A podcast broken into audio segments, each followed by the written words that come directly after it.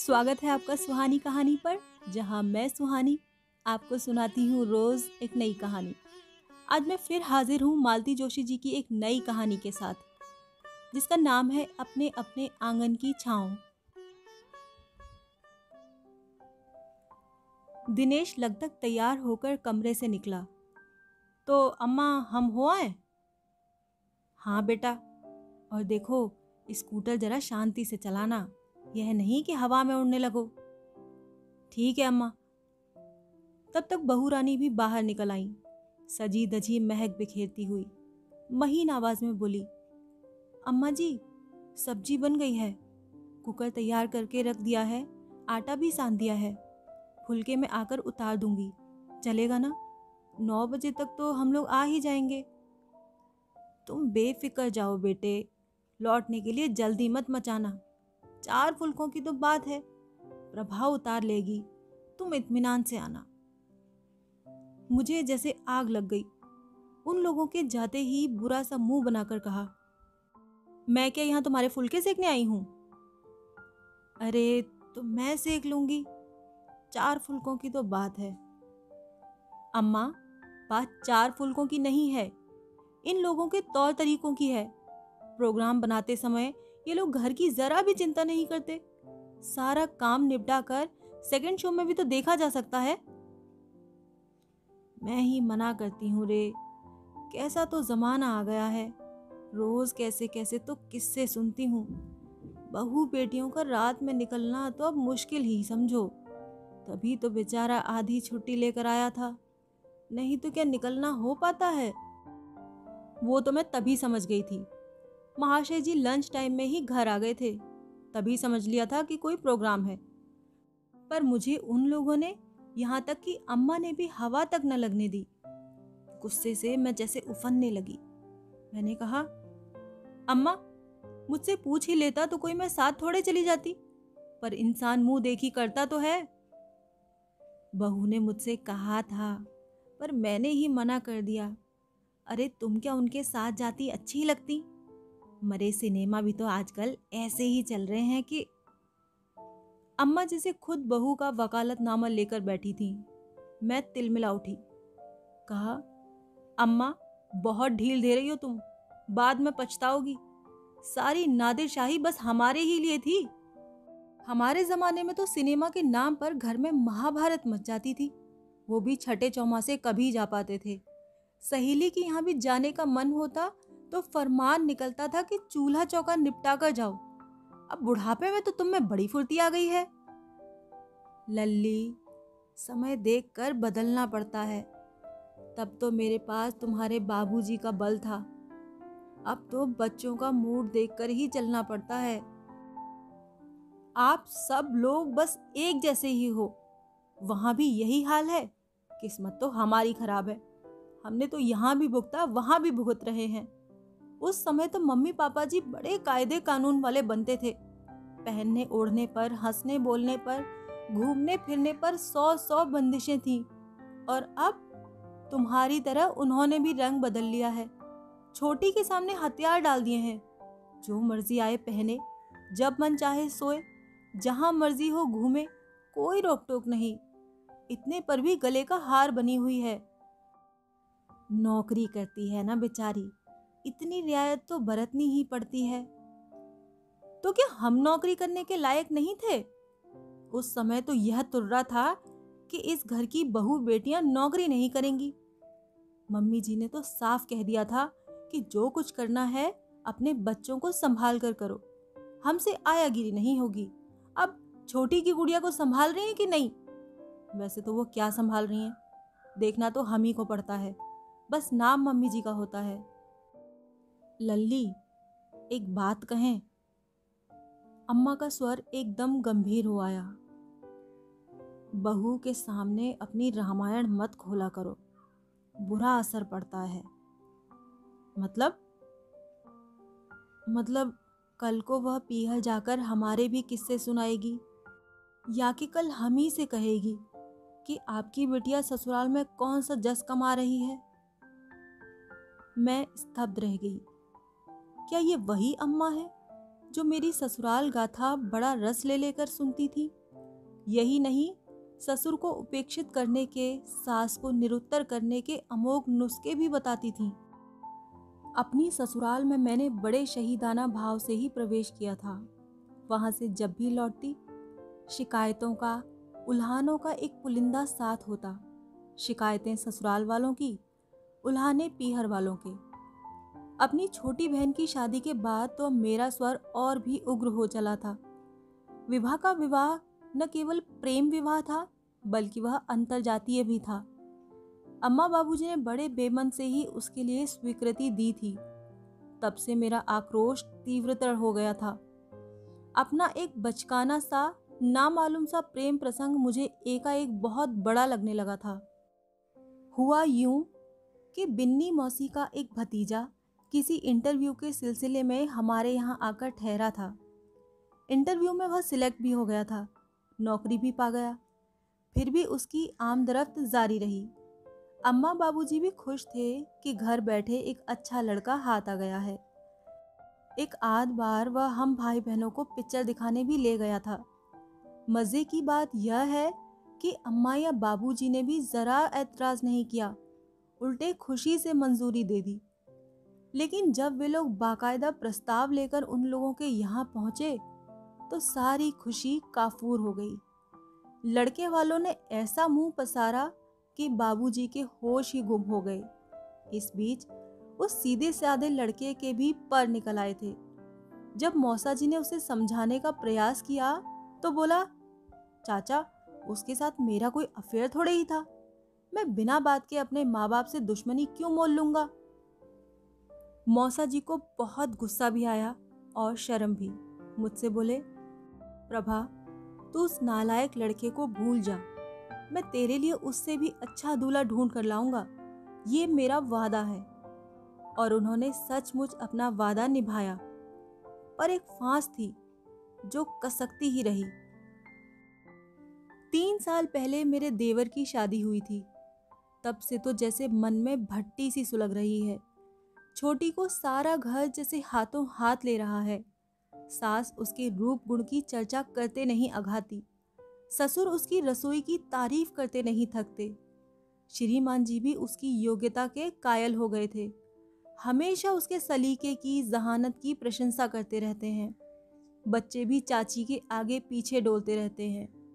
मैं दस साल से इस घर में खट रही हूँ, पर मेरा किया किराया सब मिट्टी हो गया है।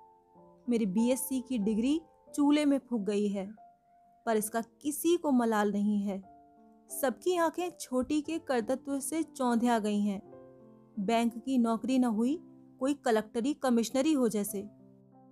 जब मन बहुत भारी हो जाता है तो भागकर अम्मा के पास आ जाती हूँ। कह सुनकर थोड़ा हल्का हो लेती हूँ। इतने दिनों तक तो अम्मा भी सुहानुभूति से सब सुन लेती थी, पर इस बार उनके तेवर बदले हुए हैं। अब उनकी सारी दुनिया बेटे बहू में सिमट गई है। किसी तीसरे का वहाँ प्रवेश नहीं है। हमारे लिए तो अम्मा साक्षात चंडी का अवतार हुआ करती थी। बहू को लेकिन सौ खून माफ़ है। हम लोग जरा सी बिंदी टिकुली भी लगा लेती थी तो जैसे आसमान फट पड़ता था। और बहू के साथ सिंगार को ऐसे मुग्ध भाव से देखती रहती हैं कि बस, उन्हें लगता है जैसे उनके आँगन में रानी पद्मिनी का ही डोला उतरा है। अभी उस दिन दोनों किसी रिसेप्शन से लौटे तो अम्मा बोली, लल्ली ने राई नॉन तो उतार दो। पता नहीं वहाँ किस किस ने कैसी नज़र से देखा होगा। मुझे हँसी भी आई और गुस्सा भी। अब शादी ब्याह में तो हर कोई सच संवर कर जाता है। इनकी बहू कोई अनोखी है जो नज़र जाएगी। पर अम्मा से बहस कौन करे? हाँ एक दिन विभा के पास मैं ज़रूर भुनभुनाई थी।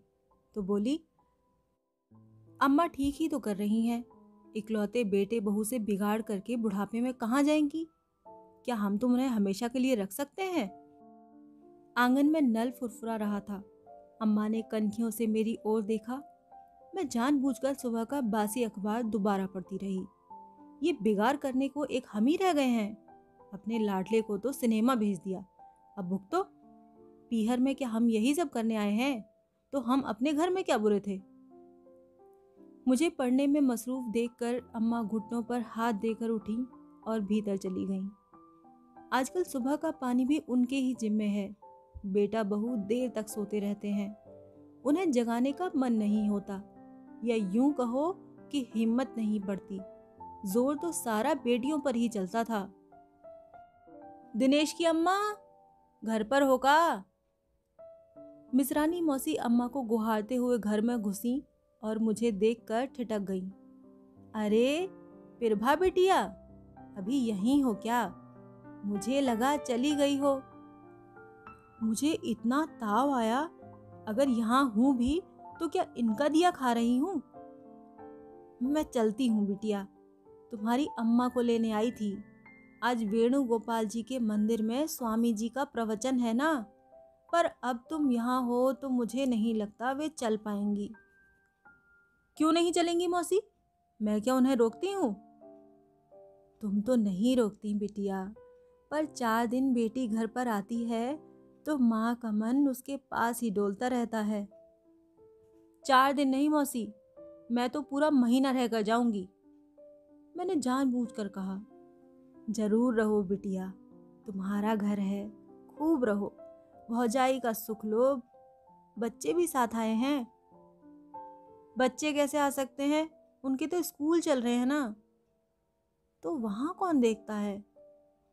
उन्हें क्या देखना है मौसी? अब तो बड़े हो गए हैं। तभी अम्मा बीच में टपक पड़ी। घर पर इसकी सास है ना, और देवरानी भी है। दोनों मिलकर देख लेती हैं। इसकी तबीयत ज़रा ढीली चल रही थी तो मैंने आराम करने के लिए बुला लिया।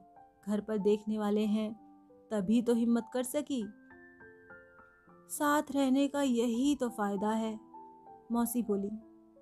लोग समझते नहीं हैं। भले ही नौकरों की फौज पाल लो, पर अपनों की सी देखभाल थोड़े ही हो सकती है। मैं ब्याह कर आई थी, तब हमारा तीस लोगों का कुटुंब था। मेरे सात बच्चे थे, पर पता ही नहीं चला कब कैसे बड़े हो गए। अब तो एक होता है तो भी रोना झींकना लगा रहता है। संयुक्त परिवार की अच्छाइयों पर संक्षिप्त सी चर्चा के बाद मौसी चली गई तो मैंने अम्मा को आड़े हाथों लिया। मेरी सास और देवरानी का इतना बखान करने की क्या ज़रूरत थी? क्या तुम्हें पता है कि वे मेरे बच्चों को कैसी देखभाल करती हैं? अच्छी ही करती होंगी लल्ली, तभी तो तुम निश्चिंत होकर यहाँ रह सकती हो, नहीं तो अब तक दस फ़ोन आ गए होते। और ये मेरी तबीयत का क्या चक्कर है? उस दिन दिनेश भी पूछ रहा था, दीदी चेकअप के लिए जब जाना हो बता देना, मैं छुट्टी ले लूँगा। क्या यहाँ आने के लिए बीमार पड़ना ज़रूरी है? क्या मैं भली चंगी यहाँ नहीं आ सकती? कैसी बात करती है पगली? ये तेरे बाप का घर है। कम से कम जब तक मैं हूँ, तुझे कोई रोक टोक नहीं है। पर सच तो यह है कि बहन बेटी का आना मौके मौके से ही अच्छा लगता है। अब मैं हर किसी से यह तो नहीं कह सकती कि तुम अपने दूल्हे से रूठ कर चली आई हो। कुछ ना कुछ बहाना तो बनाना ही पड़ता है। ये तुमसे किसने कह दिया कि मैं रूठ कर आई हूँ? मेरी आँखें नहीं है क्या? पिछले दस दिनों में एक भी फ़ोन नहीं आया, न तुमने वहाँ बात की। बूढ़ी हूँ तो क्या? इतना तो समझती ही हूँ। तुम्हारी समझ के क्या कहने अम्मा? तुम तो महान ज्ञानी हो। अच्छा होता प्रवचन में चली जाती तो थोड़ा और ज्ञान बटोर लाती। मेरी वजह से बेकार ही रुक गई। अपना भी नुकसान किया और मुझे भी पाप में धकेल दिया। मैं तुम्हारी वजह से नहीं रुकी थी। सोचा कि लौटने में दस तो बच जाएँगे। तब रश्मि क्या सोचेगी? घर में माँ बेटी दोनों थी, पर किसी से चार फुलके उतारते नहीं बने।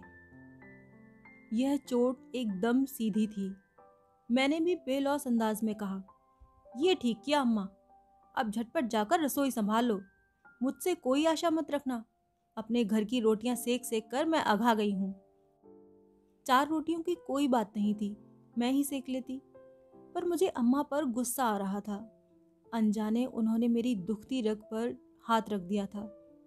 मैं सचमुच रूट कर ही यहाँ आई थी। पंद्रह दिन हो चले थे पर किसी ने भी मुझे मनाने की पहल नहीं की थी। यूँ तो बात बिल्कुल जरा सी थी। विवेक और शीतल दक्षिण भारत की यात्रा पर गए थे। लौटते समय सबके लिए कुछ न कुछ लाए थे। मेरे लिए मैसूर सिल्क, मम्मी जी के लिए कांजीवरम, पापा जी के लिए पूजा वाली रेशमी धोती, पूर्वा के लिए जरी बॉर्डर वाला घाघरा चोली, प्रतीक और उसके पापा के लिए सिल्क के कुर्ते। दो दिन तक आने जाने वालों के सामने सब चीज़ों का प्रदर्शन होता रहा और शीतल की तारीफ़ भी। मुझे तो सुन सुनकर चिढ़ाने लगी थी। जब वे दो चार बार मेरी साड़ी मंगवा चुकी तो मैंने जाकर मम्मी जी के सामने ही पटक दी। कहा कि जब सबका देखना दिखाना हो जाए तो कमरे में भिजवा दीजिएगा। बाहर वालों के सामने अपनी ऐसी अवमानना से मम्मी जी तो हक्की बक्की रह गईं। इन्हें भी अच्छा नहीं लगा। कमरे में बुलाकर मुझे काफ़ी कुछ कहा गया। फिर मैं क्यों चुप रहती? मेरे मन में तो ज्वालामुखी ही धधक रहा था। मैं तो शुरू हुई तो घंटे भर तक बोलती ही चली गई। पता नहीं कितने दिनों का संचित आक्रोश सतह पर आ गया था। शीतल कुछ भी करती है तो उसकी तारीफ़ होती है। मैं जो दस बारह साल से खट रही हूँ, सब मिट्टी हो गया। शादी के बाद बस दो दिनों के लिए रोते झींकते पंचमढ़ी गए थे। उसके बाद से तो सांस लेने की फुर्सत नहीं मिली है। पारुल की शादी, विवेक की पढ़ाई, पापा जी का रिटायरमेंट मम्मी जी का ऑपरेशन सब मैंने ही तो भुगता है। पर मजाल है जो कभी किसी ने प्रशंसा का एक शब्द भी कहा हो। उन लोगों को तो बिना पैसे की एक नौकरानी मिल गई है। उसी के बल पर सबकी ऐश हो रही है। मैं भी अपना करियर लेके बैठ जाती, तब पता चलता। एक घंटे तक अनवरत बोलती रही मैं। ये चुपचाप मेरी बात सुनते रहे। बीच में एक बार भी टोका टाकी नहीं की। जब मेरा आवेश कुछ कम हुआ तो शांत स्वर में बोले, प्रभा, इस घर के लिए तुमने जो कुछ किया है, उसे सब जानते हैं, मानते हैं। इसके लिए सब तुम्हारे गुण गाते हैं, पर तुम्हारे सामने कोई कुछ नहीं कह पाता। क्योंकि तुमने कभी वैसा माहौल ही नहीं बनने दिया। तुमने जो भी किया, उसमें एक कर्तव्य बोध था। आस्था नहीं थी। तुमने सब कुछ दिया, अपना समय भी, श्रम भी, पर अपनत्व तो नहीं दिया। तुम जिस निर्लिप्त भाव से करती रही, लोग उसी औपचारिकता से उसे लेते रहे। न लेने में रस रहा, न देने में। यही शीतल तुमसे बाजी मार ले गई। उसने वही दिया, जिसके लिए इस घर के लोग तरसते रहे हैं। उसने भरपूर प्यार दिया है अपनापन दिया है। हम्म, मीठा बोलने के कोई पैसे थोड़े ही लगते हैं। यही तो मैं कह रहा हूँ पर तुमसे वही तो नहीं होता। बस एहसान पर एहसान करती चली गई पर एक क्षण के लिए भी इस घर से जुड़ नहीं पाई। कभी तुमने विवेक के साथ हँसी ठिठोली नहीं की पारुल के साथ अपने रहस्य या साड़ियाँ शेयर नहीं की। कभी पापा जी को मनहार करके कोई चीज़ नहीं खिलाई। कभी मम्मी को बद परहेजी के लिए मीठी डांट नहीं पिलाई। ये छोटी छोटी बातें हैं प्रभा, पर गृहस्थी में इनके दम पर ही रौनक आती है। कभी कभी तो मुझे लगता है और एकाएक चुप हो गए। क्या लगता है? यही कि मेरे साथ भी तुम बस मजबूरी निभा रही हो। आत्मीयता का एक भी अंतरंग क्षण हमारे जीवन में कभी नहीं आया। यह एक कड़वा सच था, जिसे सुनकर मुझे शर्म से गड़ जाना चाहिए था। पर अपनी गलती स्वीकार करने के बदले मैं फुफकार उठी।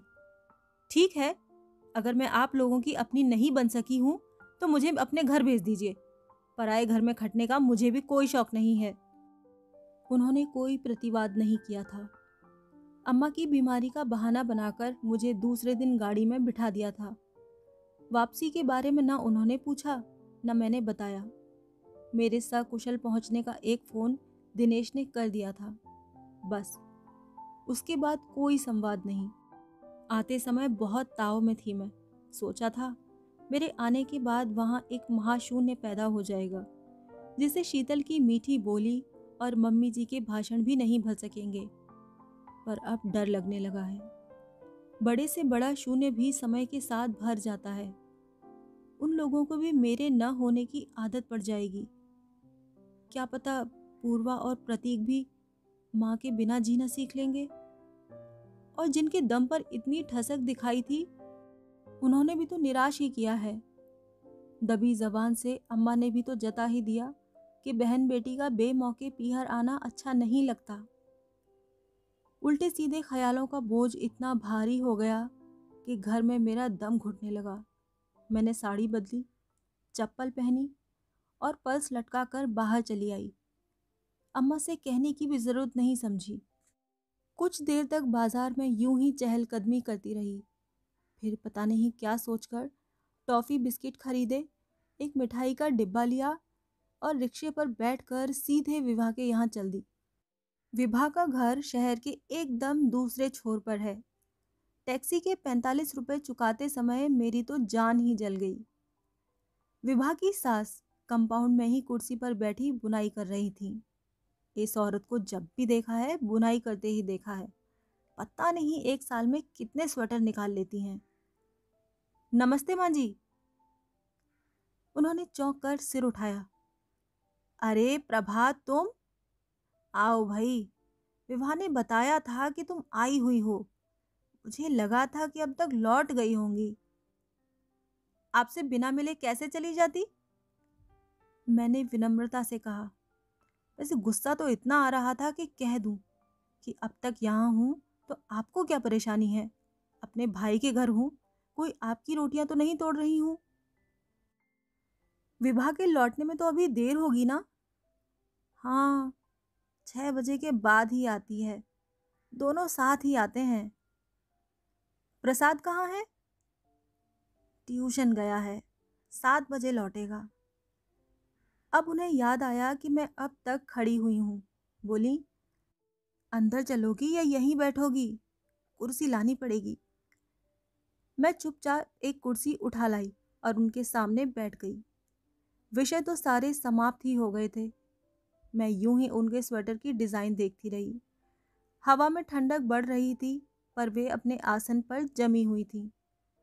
तभी एक स्कूटर गेट के पास आकर रुका और मैंने राहत की सांस ली। विभा और देवेन लौट आए थे। विभा बेहद थकी हुई लग रही थी, पर मुझे देखते ही उसका चेहरा खिल उठा। Oh what a pleasant surprise दीदी। अब कुछ भी कह लो सरप्राइज़ तो है ही। ऐसे तो तुम लोग बुलाते नहीं हो। सोचा खुद ही निमंत्रण ले लूँ। क्या बात करती हैं दीदी? विभा से पूछिए। मैंने कितनी बार तो कहा होगा कि दीदी आई हैं तो एक दिन खाने पर बुला लो। झूठे कहीं के। इन्हें तो शायद यह भी पता नहीं होगा कि मैं अब तक यही हूँ। औरों की तरह ये भी सोचते होंगे कि मैं वापस लौट गई हूँ। फिर भी सौजन्यवश कहना पड़ा। देखिए, आपका बहुत मन था ना, इसीलिए मैं खुद ही चली आई। ये आपने बहुत अच्छा किया। देवेन ने प्रसन्न मुद्रा में कहा, विभा लेकिन कुछ असमंजस में दिखाई दी। उसने इशारे से देवेन को भीतर बुलाया। दो मिनट में वे बाहर आ गए और स्कूटर पर बैठकर चल दिए। ये उन्हें आते ही कहाँ भेज दिया विभा? मैंने भीतर जाकर कहा, किसी फॉर्मेलिटी की ज़रूरत नहीं है। मैं तो ऐसे ही आ गई थी। फॉर्मेलिटी का क्या करूँगी दीदी? बस सब्ज़ी भर मंगाई है। उसने चाय चढ़ाते हुए कहा, रोज़ तो लेते हुए ही आते हैं, पर आज हौसला ही न रहा। तबीयत तो ठीक है ना तुम्हारी? बहुत थकी हुई लग रही हो? मैंने उसके निस्तेज चेहरे को ध्यान से देखते हुए कहा, अभी आठ दिन पहले ही डीएनसी करवाई है, उसी की कमज़ोरी है। पर डीएनसी क्यों? प्रसाद तो अब पाँच साल का हो गया है ना? हाँ अभी ही तो मैं थोड़ा फ्री हो पाई हूँ। फिर से वह सब करने की हिम्मत नहीं है। घर में देखने वाला कोई नहीं है और नौकरी में छोड़ नहीं सकती। क्यों? माँ जी है तो? उत्तर में उसने कप मेरी ओर बढ़ाते हुए कहा, लो, चाय पी लो। और एक कप माँ जी को देने के लिए चली गई। तब मुझे याद आया कि मुझे आए आधा घंटा हो गया था, पर चाय तो दूर। माँ जी ने मुझे पानी के लिए भी नहीं पूछा था और शायद इस बात का अंदाज़ा विभा को भी था। ये औरत क्या दिन भर स्वेटर ही बुनती रहती है? दीदी, तुम्हारा कोई परहेज वगैरह तो नहीं है ना? होगा तो बता देना। विभा का यह सवाल एकदम बेतुका था, पर यह समझाने के लिए काफ़ी था कि वह अपनी सास के विषय में कोई बात नहीं करना चाहती। हम लोग चाय पी रहे थे कि देवेन लौट आए। सब्ज़ी के साथ दही, घी, पापड़ का पैकेट और रसगुल्ले का टीन भी था। मुझे ये औपचारिकता अच्छी नहीं लगी, पर मैंने कुछ नहीं कहा। चाय पीकर चुपचाप मटर छीलने लगी। तब तक विभा ने प्रोसेसर में आटा लगा दिया था। बाप रे विभा, ये कितना आटा लगाया है? मैं क्या कोई राक्षस हूँ? दो चार बार का इकट्ठा लगा लेती हूँ, दीदी। सुबह तो इतनी भागम भाग मची रहती है कि बस। और शाम को इतना थक जाती हूँ कि कुछ करने का मन नहीं करता। जी करता है खिचड़ी खाकर सो रहूँ। पर खिचड़ी से सबका गुजारा तो नहीं होता ना। मैंने बाहर झांका। अपना कप लेकर देवेन माँ के पास जाकर बैठ गए थे। फ़र्क इतना ही था कि माँ जी अब हॉल में आकर टीवी के सामने जम गई थी। मैंने विभा की ओर देखा। वह सचमुच बहुत थक गई थी। और यहाँ उसका हाथ बटाने वाला कोई नहीं था। विभा, तुम सब्ज़ी वगैरह देखो, तब तक मैं एक तरफ़ फुलके उतार देती हूँ। अरे नहीं दीदी, ज़रा सी देर को आई हो तो क्या यहाँ भी काम करोगी? अपने घर में तो करती ही हो। वैसे भी ये लोग शाम को गरम फुलके ही खाते हैं। खाने बैठेंगे तो उतारती जाऊँगी। इसी बीच प्रसाद ट्यूशन से लौट आया था। अपना काम रोक कर विभा ने उसके कपड़े बदले, हाथ मुँह धुलवाए, दूध का ग्लास थमाया और वापस रसोई में जुट गई। माँ बेटे बदस्तूर बातें करते रहे। तू सच कहती है। क्या यही कि घर में देखने वाला कोई नहीं है? वह फीकी सी हँसी हंसती, पर जवाब में उसने कुछ नहीं कहा। ज़ाहिर था वह इस विषय पर बात नहीं करना चाहती थी। जब प्लेटें लगनी शुरू हुई तो मैंने कहा विभा अभी मेरी मत लगाना, मैं बाद में तुम्हारे साथ खाऊँगी। पर माँ जी नहीं मानी। वाह, ये कैसे हो सकता है? तुम हमारी मेहमान हो, तुम्हें छोड़कर हम कैसे खा लें? मजबूरन सबके साथ बैठना पड़ा, पर गले से कौर नहीं उतर रहा था। जब सब लोग खा चुके तो मैंने कहा अब तो आ जाओ, मैं कब से हाथ रोक कर बैठी हूँ। विभा अपनी प्लेट लेकर आ गई। खिसियानी हँसी हंसकर बोली, रोज़ तो मैं माँ को पहले ही परोस देती हूँ। हम दोनों बाद में खाते हैं। आज तुम्हारी वजह से देवेन ने भी पहले खा लिया। दरअसल, मम्मी जी छुआछूत बहुत मानती हैं। उन्हें सीधे उल्टे हाथों से खाना निकालना अच्छा नहीं लगता। मैं तो समझती थी कि एक हमारी अम्मा ही दकियानूस हैं। पर अब तो वो भी काफ़ी सुधर गई हैं। उसी समय फ़ोन की घंटी बजी। विभा ने थोड़ी देर प्रतीक्षा की, पर आखिर उसे उठना ही पड़ा।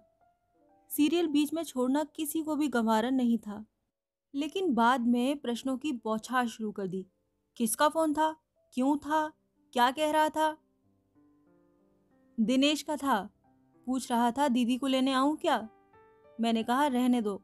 आज रात यहीं रह जाएँगी। फिर दोबारा खाने पर बैठते हुए धीरे से पूछा, क्या तुम घर पर बताकर नहीं आई थी? अरे, मैं तो यूँ ही घूमने निकल पड़ी थी। मन हुआ तो यहाँ चली आई। पता है वहाँ सब कितनी चिंता कर रहे थे? वो तो रश्मि ने सुझाया कि एक बार छोटी दीदी के यहाँ देख लो तो यहाँ फ़ोन किया। वो तो अच्छा हुआ कि फ़ोन मैंने ही उठाया। नहीं तो इस ज़रा सी बात का इशू बन जाता। मेरी समझ में नहीं आया कि इसमें इशू जैसी क्या बात थी। अपनी बहन के घर ही तो आई थी मैं। खैर, रात यहाँ गुजारने का ख्याल अच्छा था।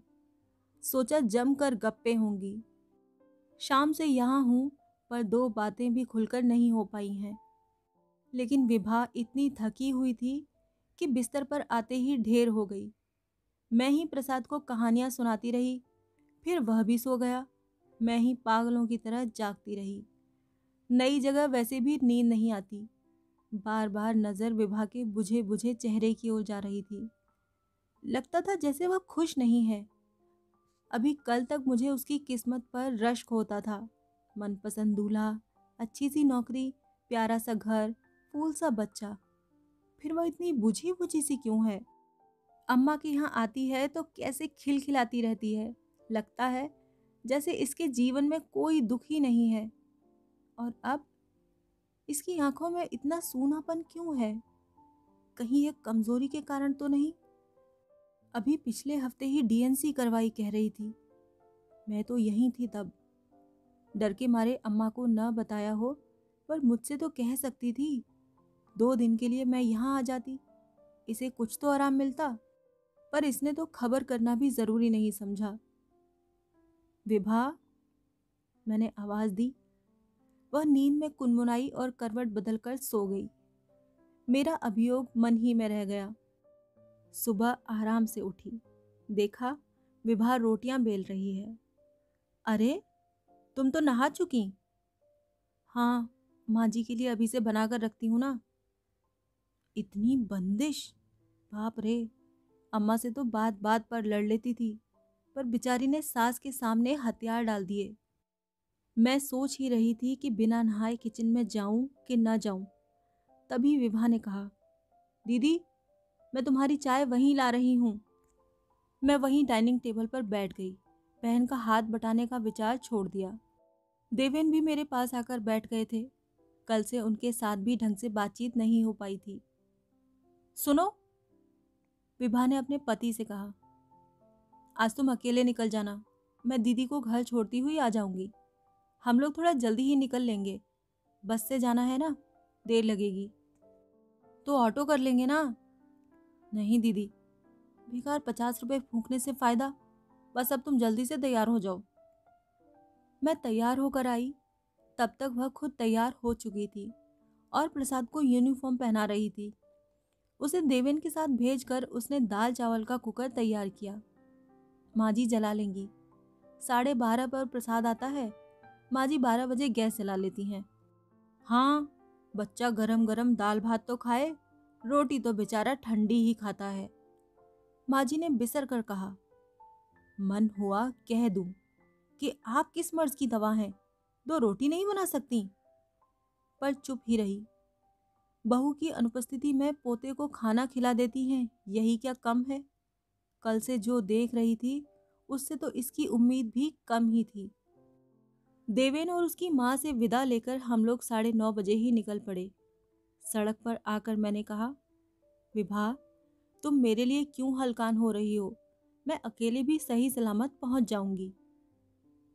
मैं जानती हूँ दीदी, जब अकेली आई हो तो जा भी सकती हो। मैं तो अपने ही स्वार्थ के लिए तुम्हारे साथ चल रही हूँ। इसीलिए बस से जाना तय किया है। पैसे भी बचेंगे और कुछ देर का साथ हो जाएगा। घर में तो तुमसे ठीक से बात भी नहीं हो पाई। एक तो काम और दूसरे जासूसी। क्या मतलब? जासूसी कैसी? हमारी परम पूजनीय सासू माँ है ना? कब दबे पाँव दरवाजे के पास आकर खड़ी हो जाती हैं, पता ही नहीं चलता। इस घर में तो पति पत्नी का एकांत भी सुरक्षित नहीं है। अब प्रसाद को भी ट्रेनिंग दे रही हैं। उसके सामने बात करते डर लगता है। फ़ौरन जाकर दादी को बता देता है। देवेन कुछ कहते नहीं? वे तो पूरे श्रवण कुमार हैं। उनकी माता श्री ने हमारे अंतरजातीय विवाह को स्वीकृति दे दी थी। इसका एहसान अब ज़िंदगी भर उठाना पड़ेगा। इसमें एहसान की क्या बात है? बुढ़ापे में इकलौते बेटे से बिगाड़ करके वो भला कहाँ जाती? इस स्वीकृति में उनका अपना स्वार्थ भी तो है। पर यह सीधी सी बात मेरे मियाँ की समझ में नहीं आती। वे जैसे माँ के सामने बिछे जाते हैं, पर वे अपने आसन से इंच भर भी हिलना नहीं जानती। यूँ तो मुझसे बड़े प्रेम से बोलती हैं, पर दिन भर अपने उच्च वर्णीय होने का दम्भ भरती रहती हैं। संस्कारों के नाम पर सारे नियम उपनियमों का कठोरता से पालन करवाती हैं। कभी कभी मन इतना खराब हो जाता है कि बस मुश्किल तो यह है कि किसी से यह सब कहा भी नहीं जा सकता।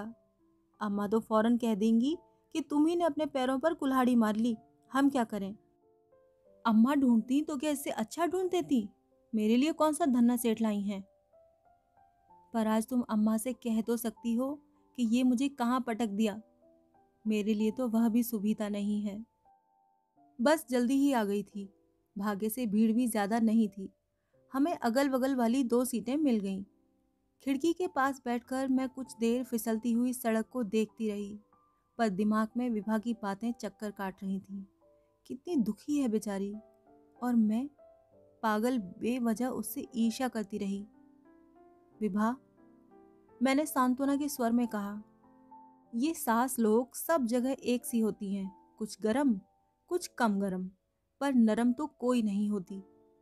तुम्हारे श्रीमान जी तो ठीक है ना? हाँ ठीक ही हैं। सच तो यह है दीदी कि प्रेमी और पति में बहुत बड़ा अंतर होता है, पर यह अंतर शादी के बाद ही पता चलता है। यह तो मेरे लिए एकदम नई बात थी। इसी आदमी के लिए विवाह घर परिवार से, समाज से लड़ गई थी, पर आज उसी को लेकर मोहभंग की त्रासदी भुगत रही है। मेरा मन करुणा से भर आया। मैंने कनखियों से उसकी ओर देखा। वह एक टक एक पोस्टर को देख रही थी। किसी डेंटल टॉनिक का विज्ञापन था, पर उस पर बना बच्चा बड़ा प्यारा था। ये बच्चा कितना प्यारा है ना? दीदी, मैं यह बच्चा चाहती थी। उसकी बात समझने में मुझे एक क्षण लगा। उसका मंतव्य समझते ही मैंने कहा तो हो जाने देती ना? मैंने तो कल भी कहा था। किसके भरोसे होने देती? प्रसाद को तो एक तरह से अम्मा ने ही पाला है, पर अब तो उनका भी बुढ़ापा है। फिर वहाँ भी अब एक नन्ना मुन्ना आने वाला है। अम्मा के लिए तो पहली प्रायोरिटी वही रहेगी ना? लेकिन प्रसाद को एक साथी तो ज़रूर चाहिए, तुम्हें इस विषय पर गंभीरता से सोचना होगा। इकलौता बच्चा बहुत अकेला पड़ जाता है। इकलौता बच्चा क्या होता है इसे मुझसे ज़्यादा कौन जानेगा, दीदी? रोज़ ही तो भुगत रही हूँ। मुकम्मल समस्या होता है वह। उसे अपने मन की करने की आदत पड़ जाती है। न वह जिम्मेदारियाँ शेयर करता है, न सुविधाएँ। न सुख दुख में साथ देना जानता है। एक हमारे श्रीमान है ना? बत्तीस साल की उम्र में भी अम्मा के पल्लू से बंधे हुए हैं। किसी तरह बढ़ना ही नहीं चाहते। एक मैं हूँ जो दिन पर दिन बुढ़ाती जा रही हूँ। वह कुछ देर चुप रही। फिर एक उसांस लेकर बोली, कैसी विडंबना है ना दीदी? मैं अपनी मर्ज़ी से एक बच्चा पैदा नहीं कर सकती, जबकि यह बच्चा मेरे लिए बहुत ज़रूरी था। अपने ही घर में मैं एकदम अकेली पड़ गई हूँ। मैं सारे कष्ट उठाने को तैयार थी, लेकिन और फिर से एक उसास भर कर वह चुप हो गई। अच्छा हुआ कि हमारा गंतव्य भी आ गया था, नहीं तो इससे ज़्यादा सुनना मेरी बर्दाश्त के बाहर था। घर पहुँचते ही अम्मा ने मुझे आड़े हाथों लिया। कैसे लतर पतर चली गई थी तुम? समध्याने में कोई ऐसे जाता है? और बताकर भी नहीं गई। लल्ला बेचारा हलकान होता रहा। अम्मा, बस भी करो विभा ने डांट दिया। पंद्रह किलोमीटर दूर से बस में धक्के खाते चले आ रहे हैं। पानी तक तो पूछा नहीं और शुरू हो गई। तब तक रश्मि शरबत बनाकर ले आई। विभा ने उसे ढेरों आशीर्वाद देते हुए ग्लास उठा लिया। खाना तैयार है दीदी, खाकर जाइए। तैयार है तो टिफ़िन लगा दो, अब खाने का समय नहीं है। अच्छा दीदी, चलती हूँ अब। अभी तो रहोगी ना? जाने से पहले फ़ोन ज़रूर करना। एकदम फुरमत हो जाना। मतलब इसे भी मेरे प्रस्थान की प्रतीक्षा है। अम्मा की तरह शायद इसका भी ख्याल है कि बहन बेटियाँ अपने घर में ही अच्छी लगती हैं। पर आश्चर्य, इस बार मुझे क्रोध नहीं आया। उसे छोड़ने में सड़क तक चली आई। कहा, एक दो दिन में दिनेश से रिजर्वेशन के लिए कहूँगी। चाहती हूँ दस पंद्रह दिन के लिए तुम भी साथ चलो। आराम हो जाएगा। अभी तो मुश्किल है, दीदी। प्रसाद के टर्मिनल्स हैं। ऑफ़िस में भी ऑडिट का चक्कर है। बाद में ही सही पर आऊँगी ज़रूर। मेरा मन भी दो चार दिन की छुट्टी के लिए छटपटा रहा है। पर निकलना ही नहीं होता। महीनों हो जाते हैं, मैं अम्मा के पास नहीं आ पाती। एक रात भी यहाँ रुक जाऊँ तो घर पर सारा सिस्टम फेल हो जाता है। अच्छा सुन, एक बात और। और इस एक बात पर खूब गंभीरता से विचार करना। दोबारा चांस अगर लेना चाहो तो ज़रूर ले लो। महीना दो महीना मैं तुम्हारे पास रह जाऊँगी। चाहोगी तो बच्चे को साल छः महीने अपने पास रखकर पाल लूँगी। पर अब और देर मत करना। मुझसे तुम्हारा यह उदास चेहरा नहीं देखा जाता। तुम इतना सब कैसे कर पाओगी दीदी? इतने दिनों तक घर छोड़ना क्या आसान है? ऐसा मुश्किल भी नहीं है। बच्चे मेरे बड़े हो गए हैं। फिर घर में उनकी चाची हैं, दादी हैं और भगवान झूठ ना बुलवाए। प्रसाद की दादी के मुकाबले में मेरे बच्चों की दादी ज़्यादा समझदार, ज़्यादा हेल्पिंग हैं। और जीजा जी, उन्हें ऐतराज़ ना होगा? उनका भरोसा ना होता तो क्या इतनी बड़ी बात मैं कह पाती? विवाह के जाने के बाद भी मैं देर तक वहाँ खड़ी खड़ी अपने ऊपर आश्चर्य करती रही। सचमुच इतनी बड़ी बात मैंने कह दी। किस विश्वास से? किस अधिकार से? अरसे बाद मेरे मन में उस घर के प्रति अपनत्व तो उमड़ आया। अब मुझे किसी मनुहार की, किसी निमंत्रण की प्रतीक्षा नहीं थी। अभी आपने सुनी मालती जोशी जी की कहानी अपने आँगन की छाँव। आपको ये कहानी कैसी लगी? कमेंट सेक्शन में ज़रूर लिखिएगा और सब्सक्राइब कीजिएगा। मिलती हूँ अगली कहानी में। तब तक के लिए विदा।